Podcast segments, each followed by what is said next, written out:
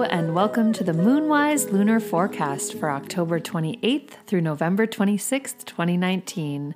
I'm your host, Dorte Sophie Royal, and today we'll check in with Susan Lipschitz of Everyday Medicine Woman as she takes a look at the upcoming month and gives us her take on the astrological, lunar, and collective energies that we're experiencing. In this forecast, Susan shares insights about Scorpio season as we move into the depths and break spells that are no longer serving us. She advises us to be patient and receptive to turbulence as we merge with the dark inside of ourselves and outside of ourselves. She provides ritual suggestions for working with the elements and recommendations for herbs to work with during the month. Before we begin, I want to take a moment to thank our new Patreon subscribers, Carolyn Greta, Sophie Mitchell, and Annalise Sullivan. Thank you so much for helping to make this show possible. If you've enjoyed the podcast and find value in this community, please consider subscribing at patreon.com/moonwise, where I'm sharing writing prompts, digital downloads, behind-the-scenes videos, and other treats. Hi, Susan. Thank you for being on the show today. My pleasure as always. Thanks for having me. Well, here we are in the heart of the fall season with a lot of thinning of the veil celebrations coming up, and I'm excited to hear about what the stars and the moon and the bodies up in the sky have in store for us this month.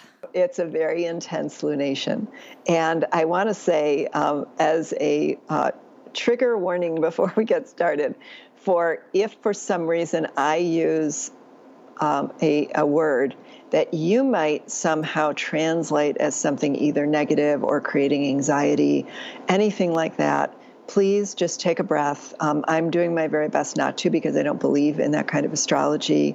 I don't believe anything happens to us, and I believe that we'll circle back to share together what our own experience was of this particular window of time.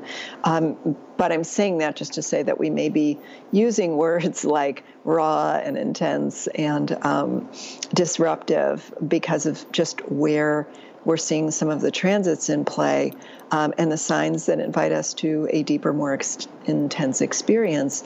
But in fact, that's part of life.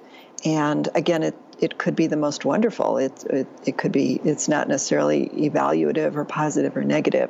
It's just kind of letting us invite in an understanding of the landscape we're stepping into, and in a way that helps us feel empowered, hopefully.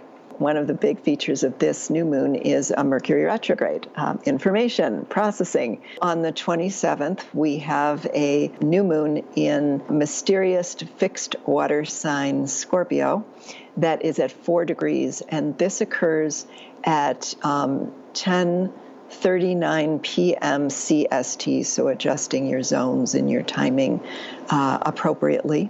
Interestingly enough, with that degree, one of the important features to that is that exactly opposing across the aisle, so to speak, of this new moon is where we will greet the full moon 2 weeks later in Taurus, fixed Earth Taurus, where Uranus has moved into last year for about 7 more years, and it's at 4 degrees also. So point being, Uranus, which is that lightning bolt, timeless, brilliant, out-of-the-box, disruptive, wanting us to really move into something and chart a new course, is going to be blasting this new moon.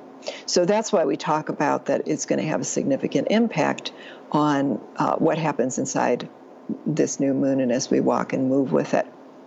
So that's why, each new moon and each full moon, we always go through the same zodiac signs, but they have different transits and they have different experiences that are in play on the earthly level and then on the cosmic level, which always create a unique opportunity for us. And each of these cycles are like chapters of a book, so they build on each other. So as we move into this new moon in Scorpio, we remember that that new moons are the beginning. And so the moon has a very receptive attitude as she meets the life force and the light of the sun, because the moon and the sun are together which is exactly when we get the new moon. So when we think about that, the moon has just emptied her light out completely. She's completely receptive to the sign that the sun is in and to joining the sun and being influenced as she moves forward. So as we move forward, we think about that, you know, this is in the heart of the fall, in the west direction of the medicine wheel, the fall of the season. We're really right now moving into the depth of the darkness. Not so much darkness, you know, obviously to me, the winter feels more still because we're so established into that colder, quieter experience for those of us who experience a winter as having also the season of more, you know, more cold. But for the experience of really shifting from light to dark, when we're going into the dark, we're really going into ourself. We're going into our soul. And again, I think many of us are light sensitive, or we really feel that. We're very sensitive to our emotions regarding the light dwindling and things of that nature. And I think that there can be fear associated with the dark. But what's really important is that when we align with teachings or teachers, as it relates particularly to earth-honoring traditions, where there is that notion of the two-leggeds, which is us, connecting with four-leggeds or winged ones, meaning there are elements of teachers that are in the animal realm that their eyes attune to the dark. They're comfortable in the dark, the jaguar, or we talk about a wolf. They have intuition that helps them navigate the bat, the owl. So these are creatures that we might associate that have the ability, when we think about it, that understand how to attune into very focused intuition and other senses that they tune into that allow them to navigate in the dark. So, you know, there's really this notion that in order to hold our light, we need to have the courage to understand our dark, which reminds me very much of my shamanic teachings, that really my learnings, that was so powerful, had to do with that notion of that it's not that we don't face our fear. We need to face our fear. Doesn't mean we're fearless, but we start to have some ability to appreciate the importance of not judging or running away from what is the maybe inherited experience or a young experience of not being comforted through the dark and not having, in some ways, interpretations of how to sit in that space and how to understand the value, the sweetness, the warmth, and the learning, you know, of those spaces. So I think that this is, Scorpio is always, it's not superficial on any level. It wants to go deep. It is everything beneath the surface. So when you're working with Scorpio, it tends, or if you are Scorpio or wherever Scorpio is in your chart, it says this is the place where you're naturally going to, and I don't mean sink in a bad way, I mean relax into, or there is a bottom is lower, there is a, for lack of a better word, a descent into more depth. That's where the power is. That's where the greater knowledge is. And the mystery lies. So if all of us are interested in spiritual understandings, when we talk about magic, when we talk about that inner self that we want to get to know, we need to be comfortable in a descent as then we have an ascent. So everything has its value. So Scorpio will go deep. So in the Scorpio season, the more we can say, okay, let's sit in and not react and run away from whatever might be tweaking us in our own discomforts. Let's breathe with it. Let's get some support with it. And let's try to understand it. Scorpio has two rulers. It has the classic ruler was Mars. And then when Pluto got discovered, Pluto was always there. But when Pluto got discovered in the 30s, then Pluto was given to Scorpio. So it has two rulerships. Mars is much quicker. Mars is a doer. Mars is in a, kind of an expression of energy. Mars likes to fix and correct. But Pluto more wants to understand and heal. So when we think about those ways, in this particular cycle, just keep remembering that if we can really allow and have patience to what is coming up that might be messy, that might be disruptive, that might really cause a lot of frustration and impatience, to remember that there's learning to be had and there's healing to be had, and there's a lot of freedom inside of that, because we can unknot some things that we just return back to anyway. And this lunation is really going to support that. It's not really going to support trying to move through something too quickly to get it off our plate, which is not to say that we can't be efficient. We always have that ability, but just to understand that there's other capacities and potential in this. So the receptive attitude that we begin this process is really helpful. So as we start, I just want to take us through the landscape a little bit. 3 days after this new moon, so we've got this new moon on the 27th, and about 3 days later, because it's in the evening of the 27th, Mercury goes retrograde on the same day we have the cross-quarter holy day of Halloween. Dorte and I, as we always do before we start our recording, are trying our best to understand what is the best. So maybe you'll let us know the best pronunciation, the most correct pronunciation. I was saying Samhain, and Dorte, what was your... When I looked it up, it seemed to be pronounced Samhain, but for those who may know, it's spelled S-A-M-H-A-I-N. So I guess it's a Gaelic word, and yeah, we'd love to know how to really pronounce it if anyone knows. Absolutely, and I'm sure you do. So we look forward to that correction. But with Halloween opening up, they say the veils, and when I say they say it, meaning that mystical practices and teachings. This is considered the witch's new year. This time, this cross quarter between the fall equinox and the winter solstice, the heart, the depth, the sinking in to the mystery, to the veils between the worlds, really become very, very thin. So this is a time that as we move into Halloween, and then we move into the next day is All Saints Day, and the next day is the Day of the Dead on the 2nd. So we've got two portals. We've got this one portal of this new moon in Scorpio that is bringing us 3 days later into this very significant shift. And then we've got another one.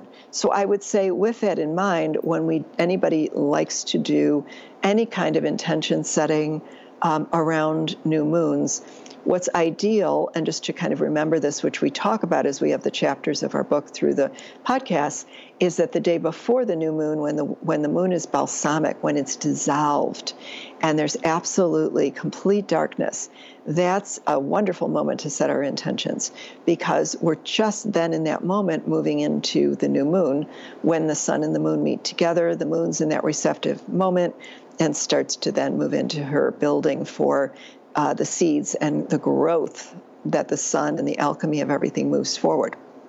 So when we look at this new moon and we look at the Sabian symbol of this new moon, what is really significant to me is it's the power of mystery and the power that exists around and that a physical container needs to hold.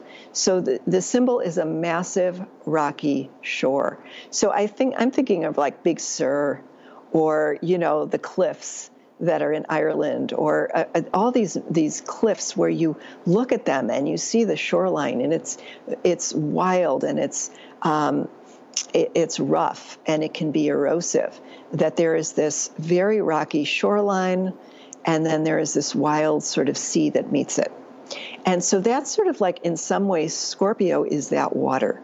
It's wild, it's deep, it's mysterious, it's dynamic. It's got that intense power. And then you've got the shoreline is not a manicured, it's earth. It's like our body holding the universe within us. You know, sometimes we have a different experience of the body and the waters, like beautiful lakes and, you know, and this beautiful sort of containment of our bodies. And this is the aspect of our physical, earthly, like Taurian self, which is that rocky shoreline that holds the deepest, most intense life force within us. How does it hold itself together? And so there can be, with this lunation as we begin it, think about that it's there's a focus to all the fixed signs. So last month we talked about cardinal signs because we were in that Aries and that Libra, the launching of the seasons. Fixed signs, all four elements of the fixed signs, are like posters or pillars of our lives. They are not easily moved. They're there to stand the test of time, to keep us steadied. So if we think about that turbulent, intense shoreline water, and then we think about that earth, boy, is that earth strong, that earth can really shield us. Occasionally it falls, like, you know, in Esalen a couple of years ago when, or the road all the way to Esalen and Big Sur were actually a part of the, you know, the seawall or the side of that cliff just collapsed into the ocean floor. So that happens with us too. It's like sometimes something hits us, it's just too much, and it collapses. So the thing about fixed signs overall is they're there to, they focus all four fixed signs. Scorpio's fixed water, Taurus is fixed earth. But then remember, Uranus is in there, and Uranus is saying, there's something too fixed about what's going on in Taurus right now. Too fixed with the real estate, with the money, with aspects of us feeling too landlocked in some part of our life, or feeling like we're too shut down, we're too stubborn about change. Because Taurus is many things beautiful, ruled by Venus, but it doesn't love change. It's very digs its heels in with change, and so this. Taurus, you know, with Uranus really going in there saying, well, we've got to open that up and have that breakthrough. So as it's also sending the shock waves down to this Scorpio new moon, it's all saying, so it's going to really stir things up. So it's going to unwind us from some things. There's going to be, like I said, a turbulent energy. One of the things we need to do is focus and at the same time not be so hypervigilant in the focus that then we shut down, because that's what happens is I am seeing a lot of people coming into my office right now really feeling this reactive fear response where their nervous system has been so overtaxed that just like when we get locked out of our computers because we've tried the passwords too many times and it just locks us out, my favorite thing, that our nervous system does the same thing. It says, you know what, you really do not know. You're just keep pressuring us to try to unlock something, and you're just, you've shut us down and we're locked down. So we can't keep functioning in the same way. And that's kind of what's going on. So it may happen more in our emotional field because water is emotion and Scorpio's that deep kind of intense subconscious kind of arena that it's going into. Scorpio really is into all the areas that our culture doesn't love to talk about, so sex and money and ways that we motivate, ways that we seduce, also the occult arts and magic and, you know, that mystical sort of realm. So as we move into that which is below the surface, you know, if you're a Scorpio, or again, people that you know that have more Scorpio in their chart, it's hard for them to express how they feel. It's so deep. They're very deep, and they express it through describing what's going on. But for them to actually articulate something, there's no words sometimes for the depth of what they're experiencing. Just like when we have a journey, we go really deep in a creative expression or very deep in our soul. To translate that out in a way that can really describe it in words is very difficult. It's more how it makes us feel. And so that's something to remember, is that some of us it's a little easier and some of us it's more challenging. But that is what I think some of what will be going on with the transits and the events. So again, with the new moon, just remember that as we set these intentions, Shani Nichols, who's sort of our empress of astrology and activism and really a contemporary expression of such deep, beautiful work, talked about this lunation as being able to break the spells that are inhibiting our magic in the essence of me sort of referencing a quote that she put up as we were getting closer to the new moon that we are in right now. And so it's not so much the making of the spells right in this moment, it's breaking the spells. When we talk about spells, we talk about agreements that we might have with, maybe these could be agreements we had with cultural inheritance, or the women in our lives, or the way we're supposed to work, or whatever it might be, to say something is inhibiting our magic, meaning our deep creative potential, our ability to be willing to be messy in our expression. And so that's what we want to do, is unwind. But we want to unwind thoughtfully means we step into, whether we call it a ritual or a ceremony or a consciousness, to say, it is time for me to stay awake. It is time for me to stay awake without fear. It is time for me to bring myself 100% into, like I said before, to be able to hold our, to step into our dark and be in there allows us then to hold our light. So it can't be this sense of, you know, we talk a lot about, you know, love and light. It's like, okay, to really love in that deep way, to really understand the depth of all life, we also have to be able to stand inside of it. And I remember when I first started to really go into the shamanic teachings, the first person that I really did deep work with, talked a lot about in the Americas, there can be sorcerism and shamanism. And that the way he put it, which was, I always remember, was both are keepers of power, but the difference between a sorcerer is that is sort of someone who stalks personal power, and the shaman is in service. So it's around, it's for the collective. So when we think about when Scorpio invites us to merge with something in order to bring it forth for something greater, you know, intent, but it can get lost in the power and the control, in the jealousy and in the longing, in the revenge and in the wound. It can be very stingy, and it can be very consuming. You know, it rules the reproductive system, it rules the sexual organs, it rules elimination, colon. So it's like, what do we let go of and what do we hold on to? If we think of the reproduction system for men and women, the Daoists say that that's our control point, that's our power, because it's the seeds of the next generation. So it's creative raw power. How do we bring it forth and channel it? So it's really a strong kind of time and a strong energy that we're really working with in that, you know, that moment.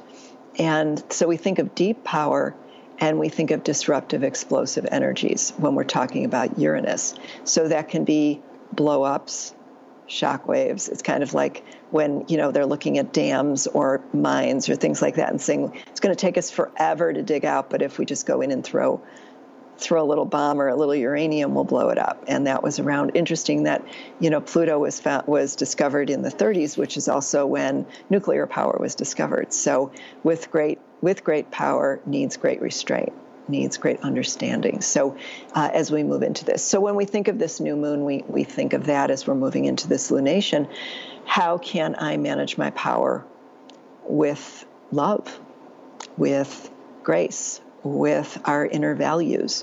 Venus is still in Scorpio, and it reminds me, you know me with my dates and my trends, think back 1 year ago, you can even listen to our podcast archives of October last year, Venus was going retrograde. So when Venus went retrograde, the day she went retrograde was the day the Me Too movement started. This is a day, remember Dorte, didn't you have a blog, or you did for Invoke magazine, was it? Yeah, it was a post basically opening up a platform for people to anonymously share their own Me Too stories. And that was really meaningful for you. I remember how much you spoke about that, being a curator and holding all those stories as you were moving through those. Yeah, thanks for reminding me about that. That was really special. So what's interesting now is think about all that work. I know that those of you who were journeying with us or doing your own deep work during that time, we did a lot of work around that area for sexual healing and for imbalances of power and the patriarchal wounding. So with that in mind, there's dividends. We're in the exact point. When we're at the point 1 year after Venus does her retrograde, we reap the benefits, which is true of any retrograde and then full phase. So right now we're in that moment where you could say, oh, what did we learn and grow during that year about our power and about us not going back to sleep, staying awake, moving forward. So what's interesting is the founders of the Me Too movement are now using hashtag Me Too Voter. And they just launched that yesterday, and I think, or a couple days ago. It's so interesting because, of course, I love it. Divine timing, you know, Scorpio new moon, here we go, saying, keep remembering what you've been through, and sisters, and then ally brothers, and what you learned, and let's move into the voting booth, and let's support candidates and movements and principles and people that are all have learned, and they're doing their due diligence, and they're, you know, really holding, walking their talk. So take that into who we support. So I think that's so beautiful, because that's a lot of this lunation. It's saying, if we come into our power, now we have to walk it. How do we walk it? How do we stay with it? At the same time, think about the rocky shore, you know, that's intense meeting of those two really, really wild, undomesticated, raw, intense aspects to ourself that can cause us a lot of turbulence. A part of ourself that doesn't like the turbulence is going to have its own crisis around the turbulence. So we need to find a way to be strong enough, not strong in a way of fighting, or again, not the Marsian, the Plutonian, strong in a way of almost receptive, like the new moon teaches us. Be receptive to your turbulence. Be receptive. The other thing that I want to arc us into is when we move into the Day of the Dead, when we move into Samhain, when we move into honoring the cross quarter day of that moment, it's about understanding that in the acceptance of death allows us to fully live. That death is an illusion, and that death is a rite of passage. So when we honor our ancestors, when we set the table for them, you know, when we do the simplest of expressions of saying in the middle of your living room, or create a meal that night where maybe your intentional community or your relations or whatever it might be, just, you know, put on the music that your family loved to play. You know, sometimes they'll say, you know, your grandmother's, if she loved. It's interesting. I still have a lipstick holder of my grandmother's, because it used to have one of those little mirrors attached to it, and then my mother's lipstick, and I have that in there. And so that sense of something that it might sound superficial, but for both of them, those were PowerPoints. I mean, those were ways. They always say, you know, don't take you know, lipstick is a form of power for women, in that sense of in many different levels of when you put your face on and move out. It's sort of like war paint for women, I think, in some ways. But whatever it meant for them, the food that they ate, if they smoked cigarettes, even though we don't do that anymore, they drank, you put it out there. It's like, I'm inviting you to come to the table of life. A lot of times we do an offering where we create a little spirit plate when we're, you know, in ceremony or when we're having special meals. This goes much further in, you know, really bringing forth and inviting in the thinning of the realms to say, we honor you, we celebrate you. That beautiful, if any of you saw that animated movie Coco last year, which was all about crossing the doorway between the invisible and visible realms, not getting stuck in either world, and being able to really experience the illusion of death and the beauty of death opening up to eternal life, and also coming in the pleasures of the physical aspects of being alive. Those doorways are very open. So I think to allow ourselves to take that portal of this new moon to understand as we move into that gateway, you know, just how precious life is, and the journey through those means is really quite empowering, because it allows us then to go out of our comfort zones more and to go further in understanding how we want to reach our potential for something greater, and try to be patient with it again, like I said, during this time. So as I said, being in the heart of the fall being the west of the medicine wheel, a moment to merge with the dark inside of ourselves and the dark around ourselves. Scorpio is a deeply feminine sign, a time to turn our awareness into mystery and to our magic creatrix within, to let our eyes attune into the dark, whatever that might mean for us, and to dissolve the fears, to find our power. The West, in some ways, you know, is that facing of the fears, and then to see within what they're connected to. And when we talk breaking the spells or cutting the cords, it's really saying that still holds power for me. It could be whatever it might be that we articulate. That could be the one word that we distill around elements that hold power over us, that inhibit us, to say, let me distill those, let me sit in those, let me write about them, let me understand how they're coming to me, and let me just be with them so that I can learn from them and I can release them. That's a way to work with this. Everything, like I said, below the surface may start to emerge. So the other thing, though, that this also speaks to in the beginning of, so that we prepare ourselves from the 27th to the 31st, is the Mercury going retrograde in Scorpio with this Uranus element. It goes retrograde until the 20th of November. And so when this starts, Mercury is fast. It's the fastest, you know, really it's that fast air sign. So it's the oracle of all gods, quote unquote.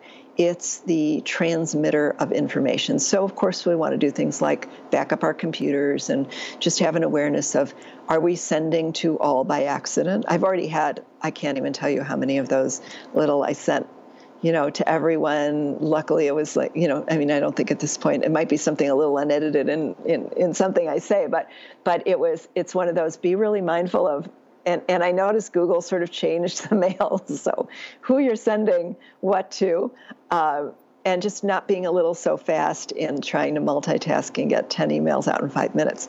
Just be aware of the consequences of communication, and just all of those things about signing contracts and all that good stuff.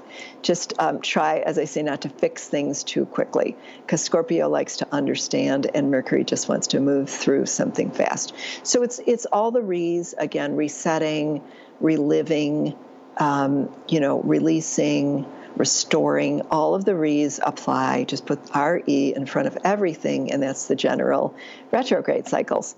But in Scorpio, because Scorpio is below the surface, because of the Uranus feature, it could bring up a lot of emotions and a lot of messiness. And if you can hang in there, it's going to be a reassess time.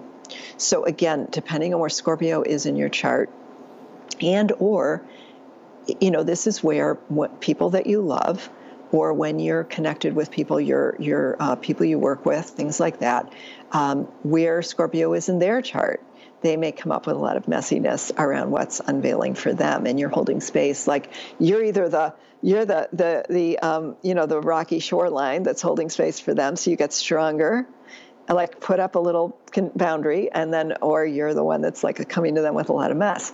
I don't mean it's either or, but it may, in that one area, that's sort of kind of unraveling a little bit. The interesting thing when I talked about the other thing about Scorpio, or one of the features about Scorpio, is Scorpio has this thing where it likes, it's, again, like I said, it's primal power, it's intuitive, it's healing, it can be domination. It merges at one level, but at another level, it can be almost two boundaries. So it craves intimacy and yet has a lot of time or energy in keeping people at a distance, which I find fascinating and very accurate.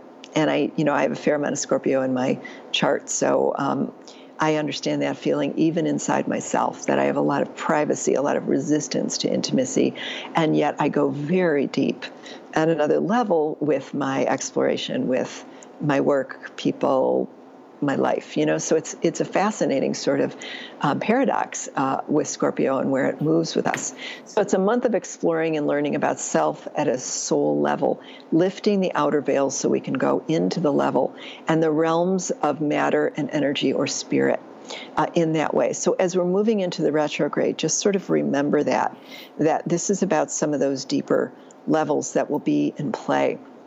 And as we move into that also, shortly thereafter, after the Day of the Dead on, I think it's the 3rd or the 4th, whatever that Sunday is, it's fall back time. So again, that's that time where we move the clocks.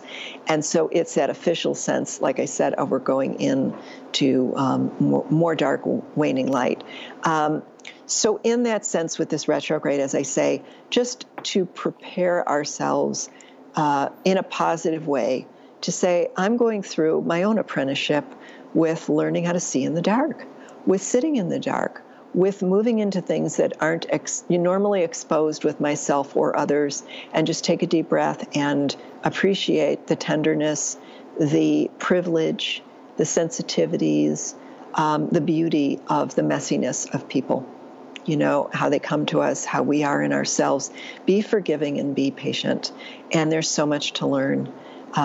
So it really can be a tender appreciation for, again, a way we can move through our humanity, an acceptance, as I say, of something within us or around us. And I think this can be a time where, if we're losing loved ones or animal companions, what teachers they are for us, and how privileged, again, we are to sit in that doorway, you know. And it can't even be the birth of what we thought would be a dream, or times in our fertility, because Scorpio is very much about fertility, a time where something takes and when it doesn't.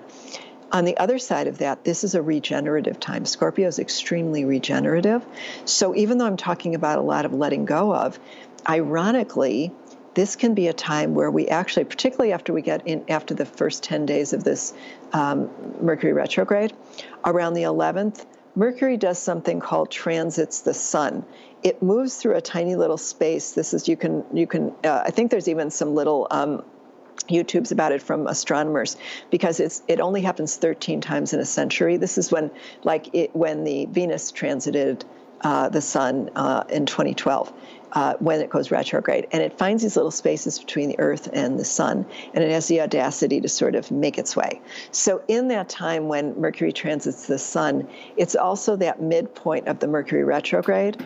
And it's really kind of a cool time, because it's right in the midpoint, and then it starts to say, okay, what did you learn in the first 10 days? And then the next day is the full moon in Taurus. So it moves us that way. It is actually a really good time. Believe it or not, even within a Mercury retrograde, you might find some miracles, new opportunities. That full moon is going to stabilize, remember, fixed sign. So Taurus in this moment goes, hey, Uranus, knock it off. I'm still here, and I'm going to help everybody sort of be a fixed pole of stabilization. So the full moon, I think, is really going to help us, even though we've still got the retrograde. And it can, ironically, be if like some new opportunity comes up, it could be, interestingly, I'm going to sign that contract because it's new. It's a breakthrough. It's a function, because Uranus also brings divine timing. So Uranus might deliver something that's really cool, or a new idea or something. So I'm not saying hold your breath. I'm just saying let go. It needs to let go. Unwind from things that are blocking your possibility, and then see when something comes forward in that, you know, in that moment that is really connected to your soul, that really gives you that intuitive sort of, this is the right thing to do, even though it scares me. It's the good kind of fear that the dark brings forth about potential. So that's a really interesting midpoint. Next day, we have the full moon in Taurus, and that conjuncts Vesta, which is that asteroid about commitment. So I also think it's a time to recommit to new habits, sign the inner contract within ourselves, and then get that going, so that when Mercury does go direct on the 20th, just after the sun has moved into Scorpio, we feel really ready to launch ourselves, because Sagittarius then is the next sign, and Sagittarius is all about the fire of moving forward into possibility, future forward, you know, launching. So we start to get the momentum out of the retrograde. So I'm going to let you, before I just talk about our practices, anything that you're reflecting or touching you as I'm bringing all this forth. I really liked what you said about being receptive to the turbulence, because I think often we are resisting very strongly the things that may feel uncomfortable, but they are in fact pushing us towards growth and change that we do need. So actually embracing some of those rocky waters, I think, yeah, is really great advice. Yeah, we hang on, and these are like, we get shook up. So if we get shook up, it's you know, again, we survive it. I mean, we remember after we have birth, I mean, as mothers, right after we birth that, we shake, you know, that Kundalini awakening. We're just shaking. We're shaking off the birth. You know, we're just like this, it's like this little earthquake of movement. And it's a very primal experience. And life altering kinds of things, small, large, there is an aftershock or a shocking component. But it doesn't mean to the system as we've known it to be, but it doesn't mean it's wrong, because with Pluto, remember, is in Capricorn with Saturn. It's all about shaking up systems that don't sustain us anymore. So remember, something inside of us needs to be shaken up as well, so that it lets it go. And it's a fixed sign. So there's stuff we're holding on to that we think, I'm the queen of this, I can control how the disruption happens. I love to think I can control how the disruption happens, because it's scaring me.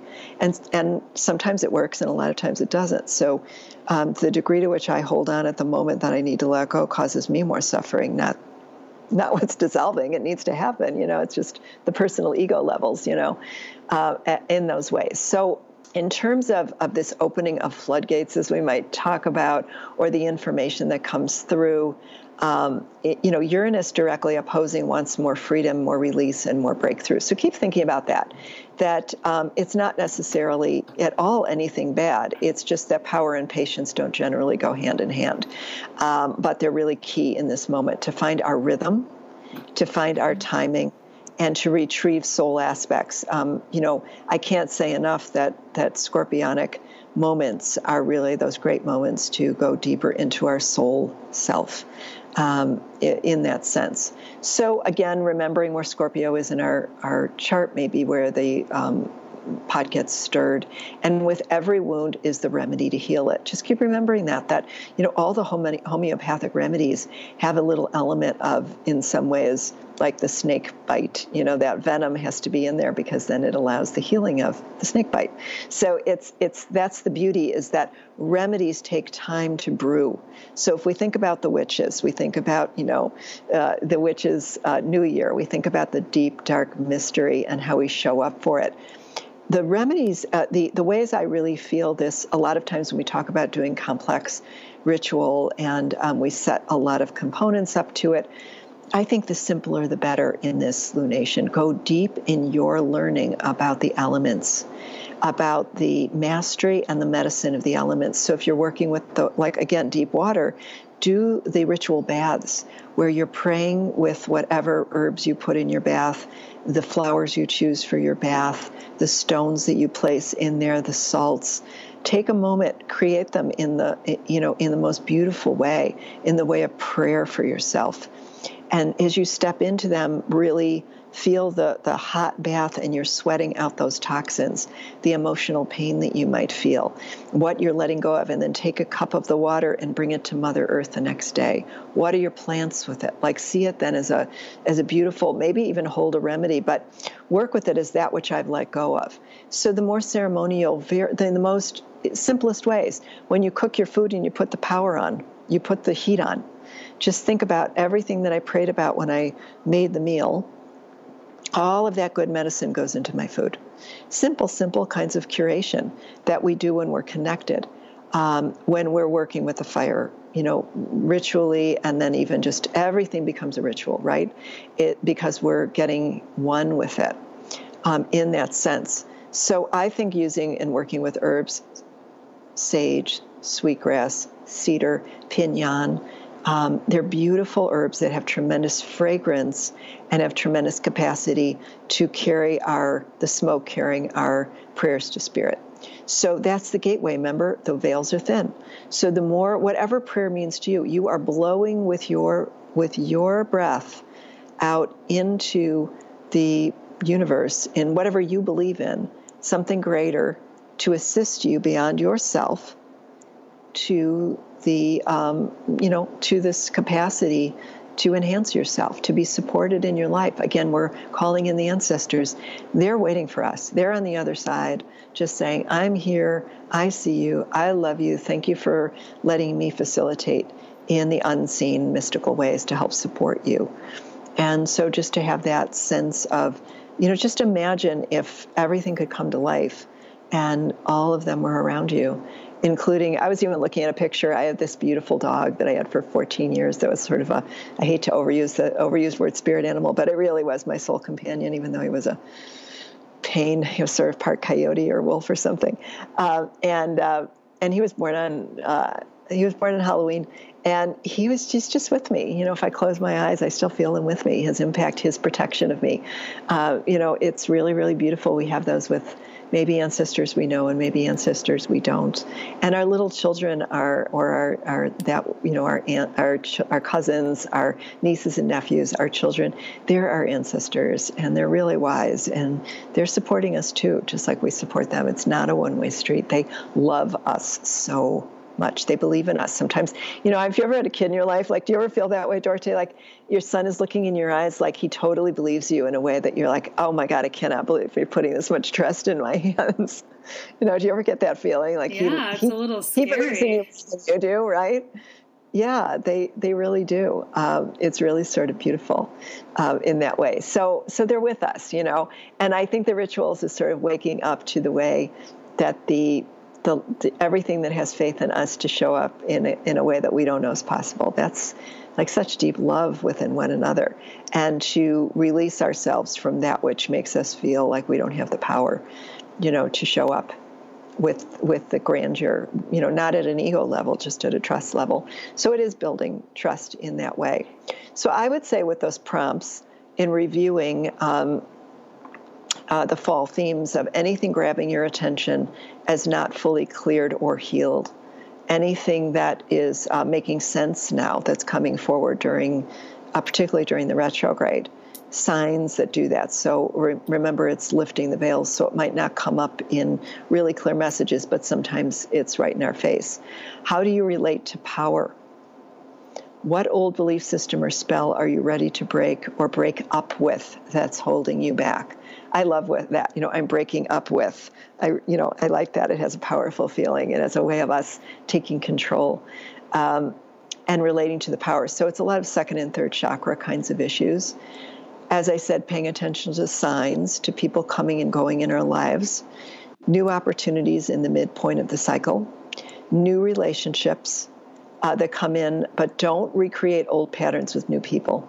That's a myth we can get into. It's like, oh, it's a new person in our life. It's like, great. But if you're bringing forward the old patterns, how is it valuing? You know, how is it of value? So just don't get caught up in that. If something's new, it doesn't mean it doesn't have the capacity to do it in an old way. That's on us. So embodying the potential for emotional healing, more genuine connections, healing, trust issues, and discernment. When I talked about boundaries, again, not boundaries for boundaries' sake, but that sort of interesting dynamic that Scorpio yields, which is, I'll go really deep, but I may not let you in. That's sort of fascinating how that dance plays out. So do expect past lessons coming back. As I said, healing happening, reciprocal love and respect, motivation in bettering self, a timing of miracles, a dedication to selfhood or Vesta in your voice, in your message coming through Mercury. And back to the west direction, again, remembering in the new moon, do your journeys. There was a journey I just did with women's medicine circle that was really beautiful, where we went into a cave, and it was a dark cave that then we smelled the herbs and then saw that beautiful fire.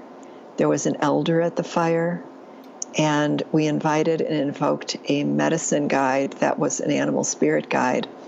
When I was doing the journey, facilitating it, I felt my heart ready to explode. And I checked with the women, and then everybody's heart was too. And what I felt was, you know, in this time of the year, it's very much bear medicine, because the bear is starting to go into hibernation, and it's going to live from what it's found through the year. Think about that. Like, what are we regenerating, and what as we really, the myth is we go to sleep, but we really source from what we discovered throughout the course of the year, and the bear heart. And it felt like we all had this work done on our heart chakra around that strengthening of the heart. to really go deep within ourselves, to be able to be strong when we need to be strong and joyful when we need to be joyful and release and surrender. So if that resonates with you, I would really encourage you to do that journey for yourselves in the new moon, and then just feel the beauty of that medicine for you in strengthening the heart, which will carry us through and open up to an ancestor that cultivates that medicine for you. In that way. And some of the stones that I really love during this time are obsidians, or some stone that has a reflective quality, because it reflects back to us what we need to see, and refracts that light that we need to see, that shows us things in that way. And then as we get to the full moon with in Taurus, chrysocolla and turquoise is really beautiful. Again, it's Venus, but it's an earthly Venus. So if that resonates as well. So it's the prelude, you know, in some ways also to next year's Venus and Mars retrogrades, which are going to be really intense.